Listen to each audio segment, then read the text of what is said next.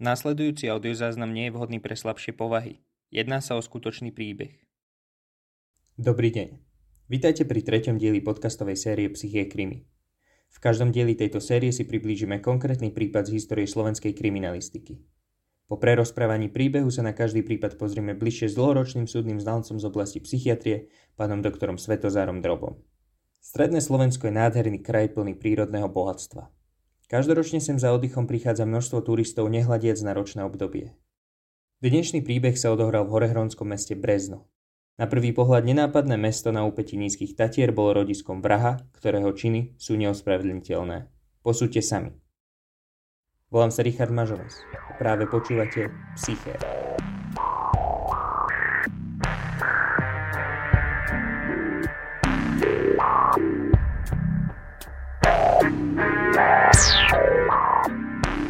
V roku 1987 Slovenskom obletela správa o viacnásobnej vražde, ktorá doposiaľ nemá obdoby. V letnej prístavbe domu v stredoslovenskom meste Brezno boli nájdené tri zohavené tela.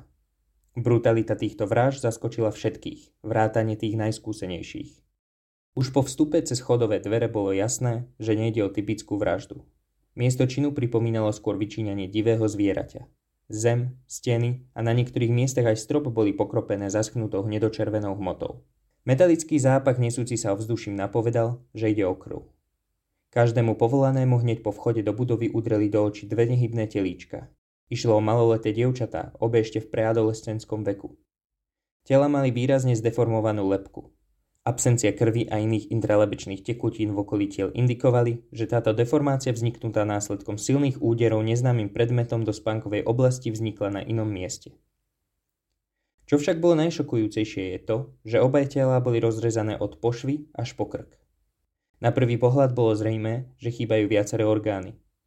Okolitá zem bola pokrytá hnedočervenou tekutinou a zvyškami tkanív. Podľa zápachu ide o obsah čriev a žalúdka. V oblasti pošvy bolo badateľné malé množstvo ejakulátu. Pri druhej mŕtvolke bol počasmom objavený aj plod dieťatka. Nasciturus je rovnako ako dver ďalšie tela rozrezaný. Medzi rôznymi kúskami tkaniva a intraabdominálnymi tekutinami je sťažka možné identifikovať odrezaný ženský prsník. Tento nález je predzvesťou, že nájdené mŕtvolky maloletých nebudú všetko. V zadnej časti miestnosti je všere badateľný obrys dverí. Po nahliadnutí do tejto miestnosti viacerí experti urýchlene opustili miesto činu. Premohol ich totiž dávivý reflex. Zvládnuť pohľad, ktorý sa im naskytol, nenaučia na žiadnej škole. Na druhej strane bielých dverí s kôrovým vzorovým sklom sa nachádza miestnosť doslova zahádzaná časťami ľudských pozostatkov. To oči udrie čas pečenie, bez pochyby ľudskej. Nedaleko nej leží niečo, čo vyzerá ako plúca. Taktiež pravdepodobne z rovnakého zdroja. Medzi tým všetkým leží torzo ľudského tela. S riadnou dávkou fantázy možno predpokladať, že išlo o ženu. Telo má značné poranenia hlavy. Chýba mozog, dokonca aj oči. Rovnako ako mŕtvoly nájdené v prvej izbe, aj táto je vypitvaná. Vnútornosti sa nachádzajú všade naokolo. Pitva neskôr ukázala, že všetky tri mŕtvoly, teda vrátane maloletých dievčat, boli posmrtne pohlavne zneužité. Pravdepodobne teda išlo o nekrofilného sadistu. Kto mohol niečo takéto spraviť? Vrah sa udal sám. Dva dní po tomto ohovnom čine neznámy muž javiaci známky alkoholového opojenia zastavil hliadku verejnej bezpečnosti. K vraždám sa priznal. Príslušníci verejnej bezpečnosti pri osobnej kontrole zistili, že ide o muža po 30 Štefana Sviteka, otca zavraždenej rodiny. Štefan Svitek bol recidivista s farbistou anamnézou, osobnou ako aj rodinnou. Detstvo prežil s rodičmi v obci Kisuca v Banskej Bystrici. Podľa znaleckého vyšetrenia možno konštatovať, že vyrastal v nepriaznivom prostredí. Nepriaznivé bolo preto, lebo v rámci zisťovania rodinej anamnézy znalci zistili u otca abúz alkoholu, po ktorom býval agresívny. Túto agresivitu ventiloval na najbližšej rodine, vrátane mladého Štefana Sviteka. Čo sa týka osobnej anamnézy, tak u Sviteka boli už v detstve badateľné sadistické sklony. Podľa výpovedí ľudí z dediny, susedov a rovesníkov týral domáce zvieratá, v ktorých blízkosti pracoval. Toto týranie malo rôznu podobu. Údajne zapaloval žaby zabalené v handrách, týral mačky, rezal kravy na vemenách a kastroval mladé bíky. O Svitekovi tak ako aj o jeho otcovi bolo dobre známe, že je náruživý pijan. Po vypití si býval často agresívny a nespoločenský. Tieto tvrdenia potvrdilo aj znalecké vyšetrenie.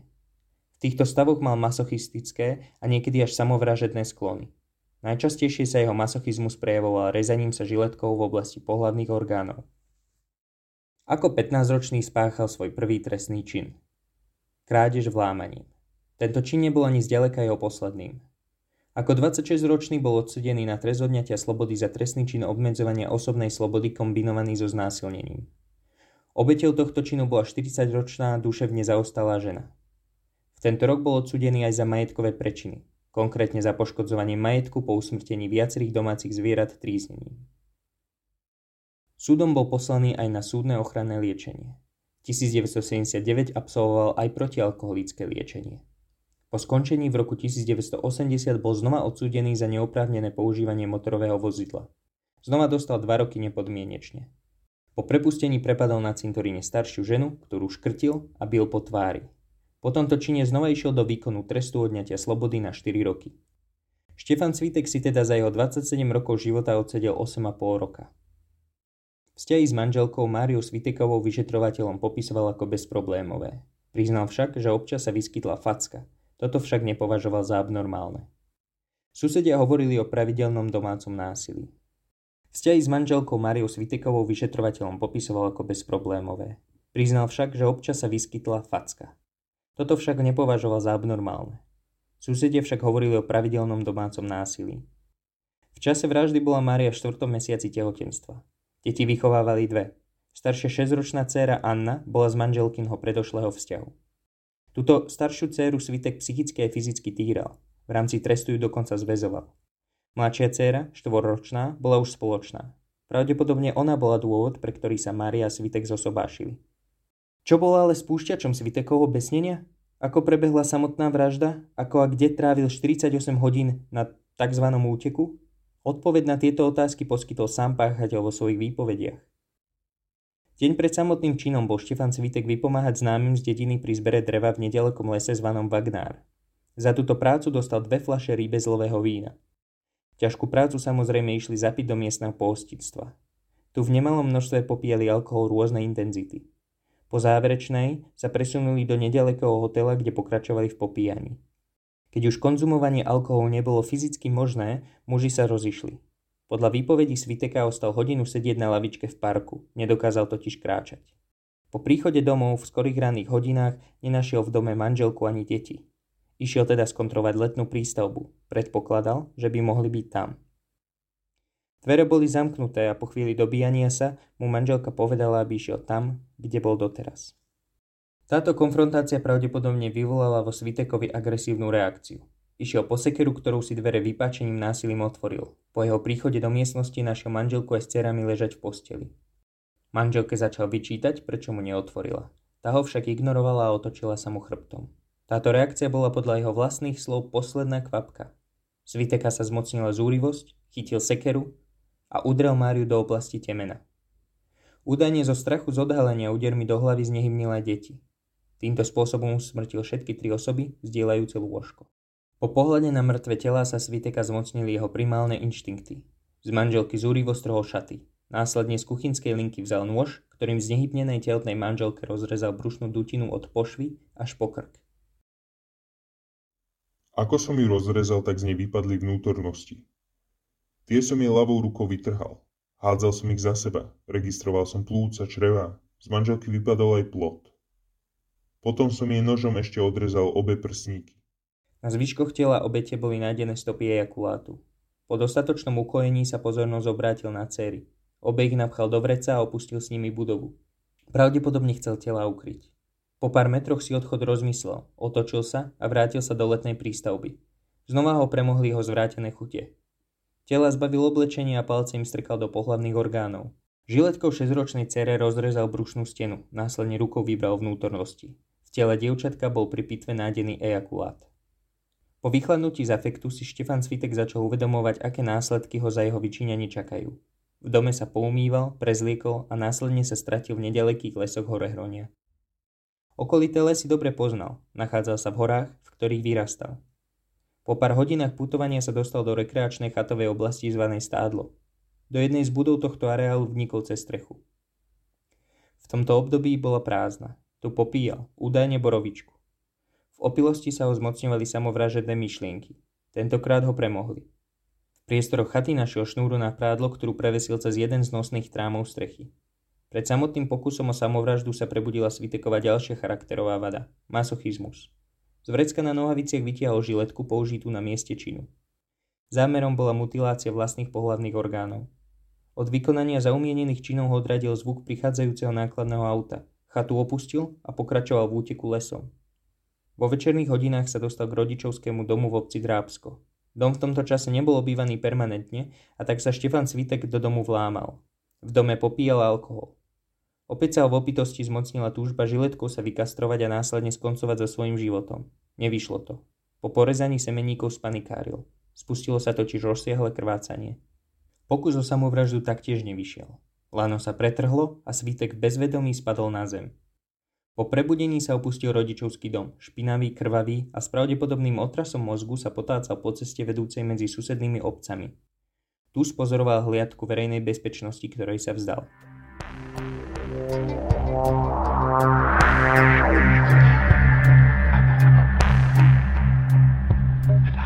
Takže znova ťa zdravím pri našej ďalšej epizóde. Dnes sme sa rozprávali o Štefanovi Svitekovi. Ďakujem, že si prišiel. Ďakujem za pozvanie. Tento prípad je dosť silný. Čo si o tom myslíš? Áno, myslím si, že je veľmi silný. Spomínam si na vyšetrovateľa, ktorý na veci pracoval. Bol to starý ostrielaný, otrlý vyšetrovateľ. A teraz budem parafrázovať citáciu. Svete, ja som tam nakúkol a musel som utekať za tú letnú kuchynku, zvracať, nemohol som sa na to pozerať. Vôbec sa nečudujem, lebo podľa fotiek z miesta činu, ktoré sú verejne dostupné, tak musím uznať, že toto je jeden z tých ťažších prípadov aj na uh, takéto, takéto nahliadnutie v retrospektíve, ale ty prípad dôverne poznáš, sám si na ňom pracoval, je tak? Mám taký dojem, že pletismografiu som robil ja. Nemám už tie posudky, ale na toto si pamätám, na toto si budem pamätať do smrti. Pracoval som potiaľ, že on bol skúmaný, jeho duševný stav bol skúmaný na pracovisku, ktorého som bol vedúcim. Síce sme sa o tom v minulom dieli rozprávali, ale vedel by si znova tak objasniť, čo to je tá pletizmografia? Pletizmografia je elektrofyziologické, sexuologické vyšetrenie, pri ktorom e, ukazujeme, exponujeme vyšetrovanému sexuálne relevantné, ľudovo povedané hambaté obrázky s rôznou normálnou, štandardnou, menej normálnou, úplne neštandardnou, deviantnou tematikou a e, meria sa prietok krve e,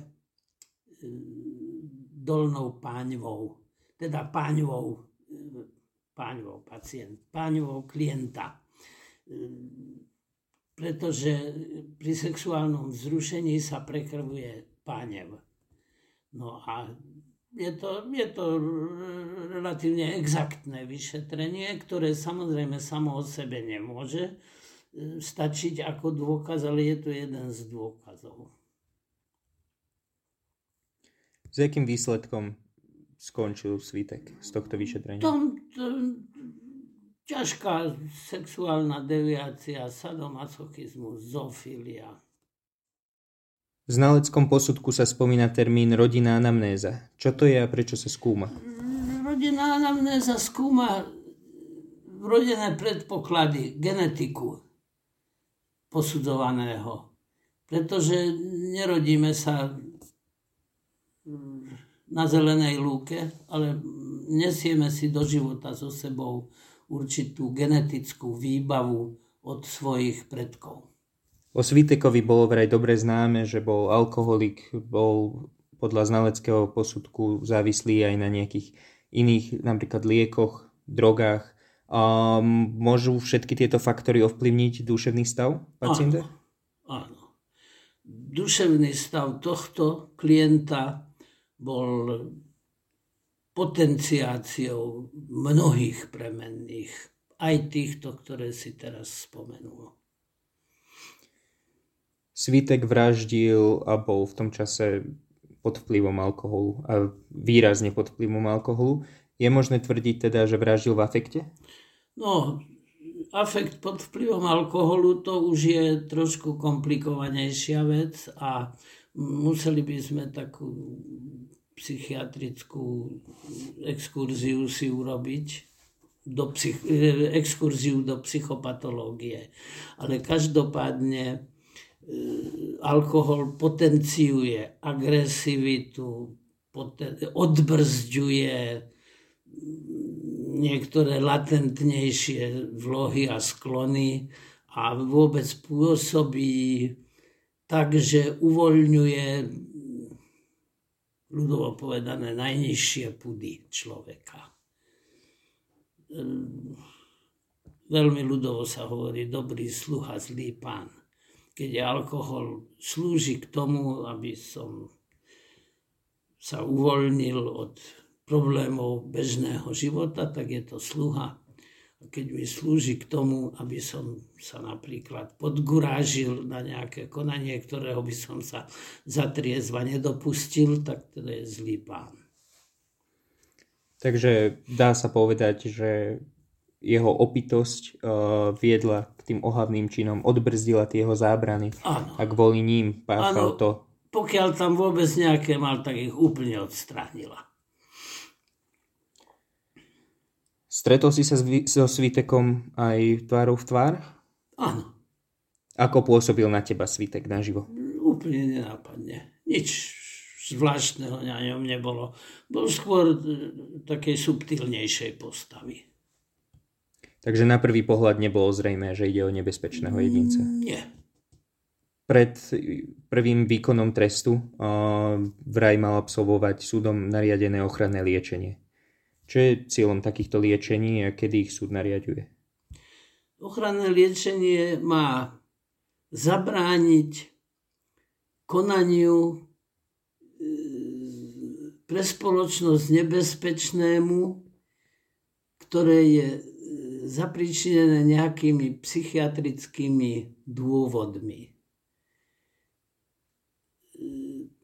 Takže ochranné liečenie odporúčujeme ako znalci súdu nariadiť v prípade, že pobyt posudzovaného na slobode je pre spoločnosť nebezpečný z psychiatrického hľadiska. Býva to jednak u duševných chorôb, býva to nezriedka u sexuálnych deviácií alebo abnormít, býva to ale aj u závislosti od rôznych substancií. Výnimočne, ale napríklad aj u poruchy osobnosti môžeme e, odporučiť nariadenie ochranného liečenia. Takže dôvod, prečo bolo toto ochranné liečenie nariadené v tomto prípade je asi kombinovaný. na slobode bol jednoznačne z psychiatrického hľadiska pre spoločnosť nebezpečný. V takomto prípade už radšej nariadujeme v právnom systéme, v ktorom je to možné, ochranu detenciu, čiže vylúčenie tohoto človeka zo spoločnosti. Ale ako som už v predošlom prípade spomenul, aj tam posudzujeme najmenej každých 5 rokov, či už k nejaké, či náhodou k nejakej zmene u tohoto takejto ochrannej detencii umiestneného človeka nedošlo k nejakej pozitívnej zmene v jeho osobnosti. Takže dá sa človek s takýmito diagnózami psychiatrickým liečením zmeniť? No, je to veľmi sporné a veľmi opatrne musíme k takejto veci pristupovať.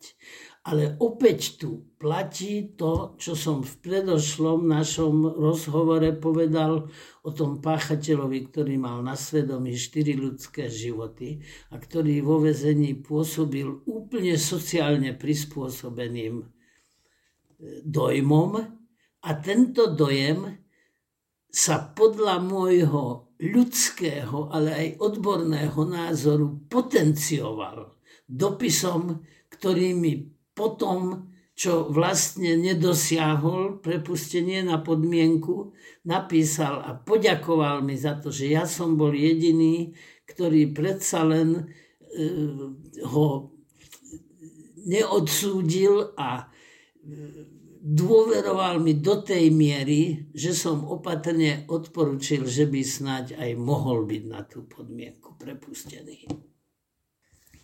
Dobre, táto ďalšia otázka je trošku z iného súdka, ale otec Štefana Sviteka bol alkoholik.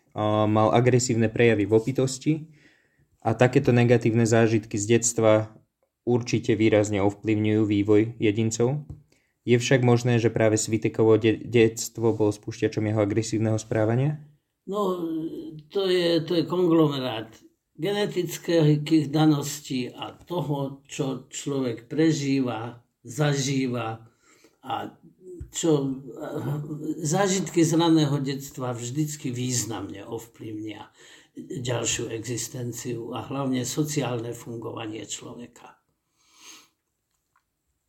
Ďalšia otázka, taká nezaradená z úplne iného súdka, ale Štefan Svitek je posledný popravený na našom území a viem, že nie si právnik a nie je to tvoja práca, no súhlasíš s týmto verdiktom v tomto prípade? Trest smrti je neodvolateľný a nenapraviteľný. V prípade Štefana Sviteka nebolo pochybností o tom, že konal tak, ako konal. A boli, bola tu, je tu v takomto prípade tak malá pravdepodobnosť, že by mohlo k nejakej náprave u tohoto človeka. Ja tej náprave hovorím, zaviedol som taký termín Jean Valžanizácia. Vieme všetci, kto bol Jean Valžan. To bol ten napravený zločinec z románu Viktora Huga Biednici. No, uh, takže v tomto prípade hádem si myslím, e, napríklad e, Leopoldovská katastrofa z roku 1992, nemýlim sa. V roku možno, ťa neviem opraviť v tomto prípade. Možno keby, možno keby bol ešte vtedy trest smrti, tak by k nej nebolo došlo predsa len ten trest smrti predstavoval určitú klapku pre tých zločincov, ktorí absolútne nemajú to mravné, sociálne a iné vyššie cítenie, empatiu, pretože predsa len o seba sa trochu boja. O iných nie, ale o seba áno. Ale sú to také úvahy, ktoré sú naozaj veľmi na tenkom ľade,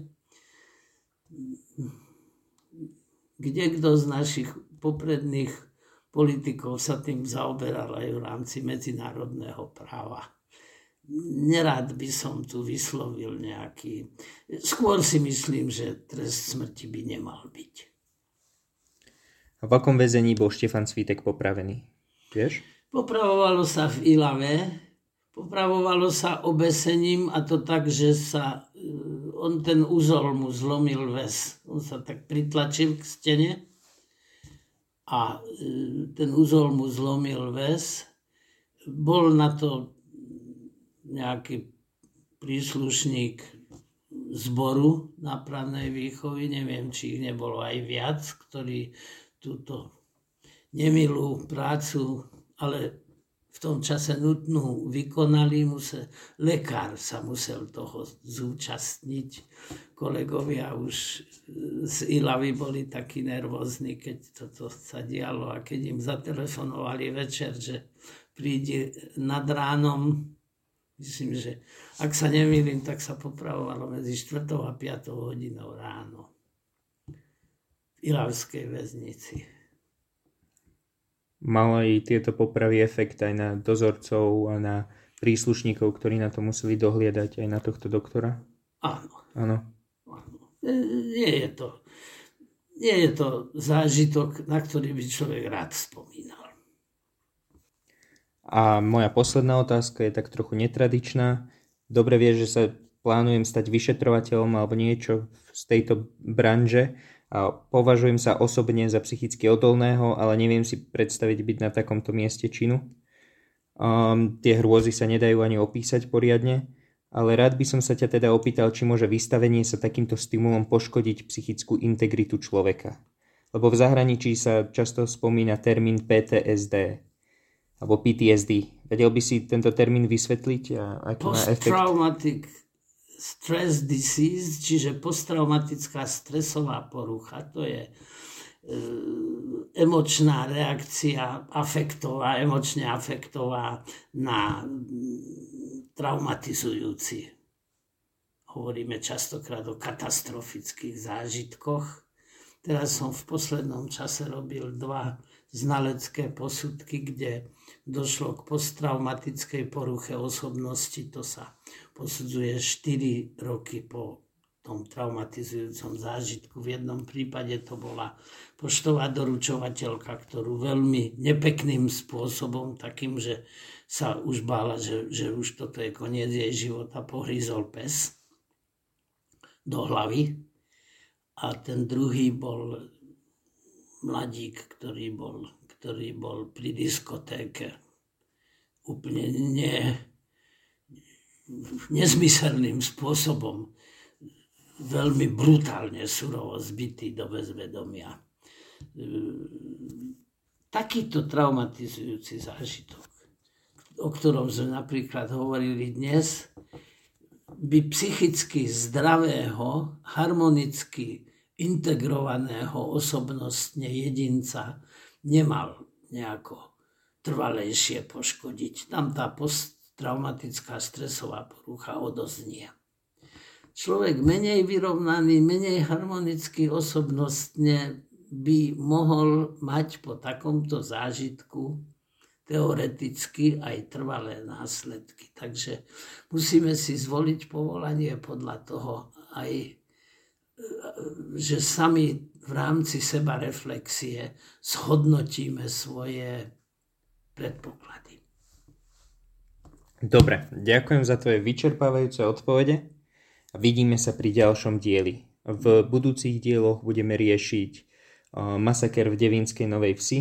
Uh, to bola tá strelba. Ja. Neviem, či si pamätáš, pravdepodobne, ale áno. A ďalej budeme riešiť prípad ako Cervanová, a um, pána Slováka, alebo teda Škrtiča žien. Áno, aj na to sa pamätám. Dobre, tak ďakujem a teším sa na budúcu spoluprácu. Ďakujem za pozvanie. Znalci z odboru psychiatrie po znaleckom vyšetrení dospeli k záveru, že Štefan Svitek je nerozsocializovateľný. Krajský súd Banskej Bystrici Sviteka odsúdil na trest smrti.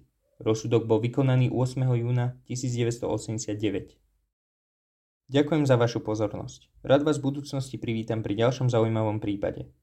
Inšpiráciou pre dnešný prípad bola predošlá diskusia s pánom doktorom Drobom. Osnovu prípadu a fakty som čerpal z televíznej série Najväčšie kriminálne prípady Slovenska a z internetovej stránky kriminalistika.eu. Obe tieto média vrelo odporúčam. Pre viac informácií o našom projekte a prepis každého dielu navštívte stránku Psyche na Facebooku alebo Instagrame. Dovidenia.